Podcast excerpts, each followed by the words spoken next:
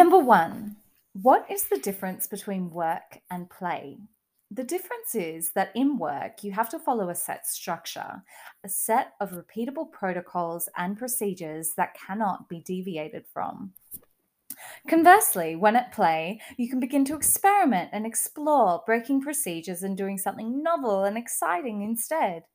The trick is the more you work, the more you internalize a set system of actions, like, say, driving a car or riding a bike or even playing an instrument. And this internalization makes the whole process take place in your working memory with the end result feeling effortless. The downside of play is the more you resist learning a protocol, chasing experimentation, the more effortful simple tasks become. Therefore, would it not be true to say that the more you work, the more everything feels like play, and the more you play, the more everything feels like work? Maybe the hard way is really the right way. Two, life as rhythms and melodies. Think of your life as being divided between staccato rhythms and flowing melodies. These beats are the habits you practice, the routines you fall into, some variation on the same beat day in and day out. The beat drives on relentlessly, neither progressing nor altering your storyline in any meaningful way, except maybe in its frequency. So, what then is the melody? I guess we can think of the melody as those times where we can become totally fluid, spontaneous, authentic within the moment and feeling the flow. These habits are the backbone of getting to our goals, but without a little melody, what is life? Imagine if you could find someone, a partner, able to help you keep your rhythms, maybe even improve them sometimes, whilst also being able to break into melody to keep the relationship fresh. You hear of some relationships, the Romeo and Juliets, that are all melody. They spark quickly, burn bright, go out with a bang. Or a relationship can be driven by protocols, shared routines, no oxygen.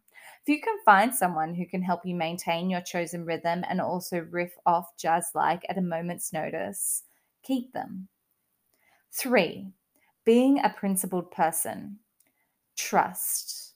Real, deep, and enduring trust requires knowing that the entity, institution, or person that you're putting your trust into is principled and will maintain those principles even in the face of conflict.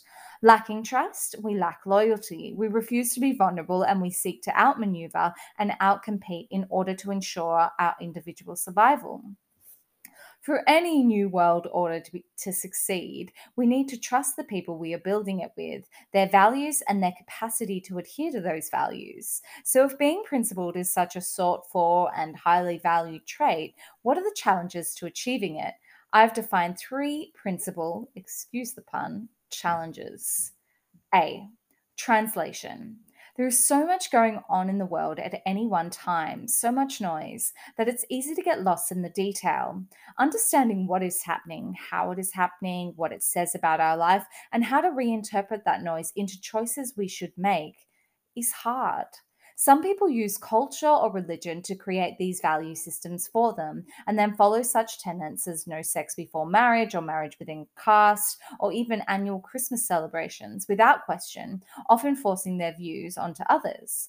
Others walk a more spiritual path, and even if they adapt to any of the above rituals, do it as a path they choose for themselves. My own values, growing up in a highly highly exploitative, hierarchical, and capitalist economic context is to reprioritize love, compassion, sharing, and a community spirit built on our reciprocal bonds to one another and to nature.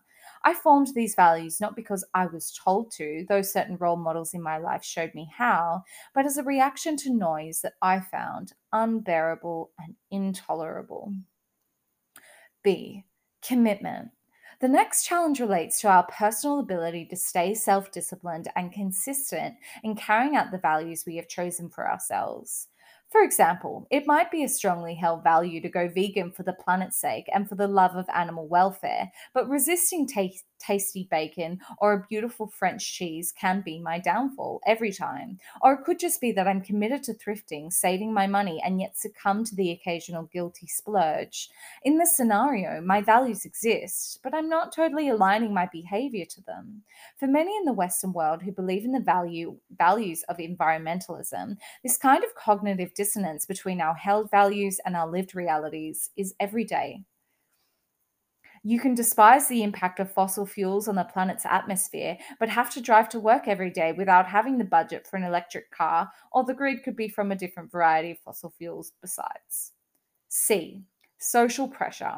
The last one could be the hardest of all to overcome. Let's say you've defined your principles and built your self discipline to consistently apply those principles. What happens if the world has no room for the person you've now heroically decided to become? What if becoming self possessed, articulate, and confident hurts your career chances in a highly paid industry that prefers yes men? In a global context where all power and most of the money flows towards and is exercised by the 1%, deviating from the common social structures around you can be strictly and mercilessly punished. But if you can push through, being a principled person is still the best way to go, I think. Who owns the creation of meaning? Number four. We listen to the experts. I mean, who doesn't? They've studied, they look at the science, they know facts, and that's great.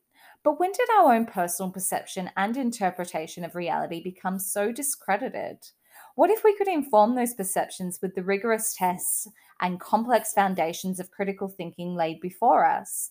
Isn't knowledge creation done by A, choosing trustworthy source material, and B, creating new links that generate new meanings from that source material? I have this painting, which I painted, sitting in my lounge room. It features a water dragon, a type of lizard common to Australia's southeast border, which adores marine habitat, sitting on a log in the bush. Behind the dragon is strewn leaves, each one painted in excruciating detail, while before it the sky collapses into a swirl of miasmic and hypnotic colors. It sits out soaking the sun all day. Who's to say it doesn't have a psychedelic experience, that nature isn't richer in its eyes, ears, or imagination? Information.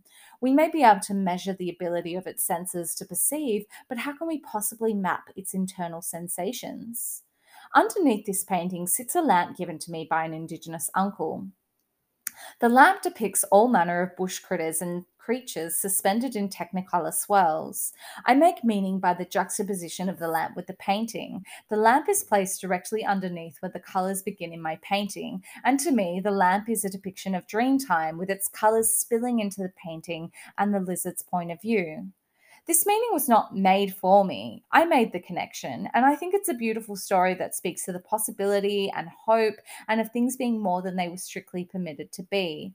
Surely, making meaning and twisting and recreating and generating new meaning is the key to all creativity music, dance, art, drama, writing. Who says we are not allowed to use our minds and hearts to make new and beautiful meanings? That we must be constrained to those endorsed or rigorously tested by reality.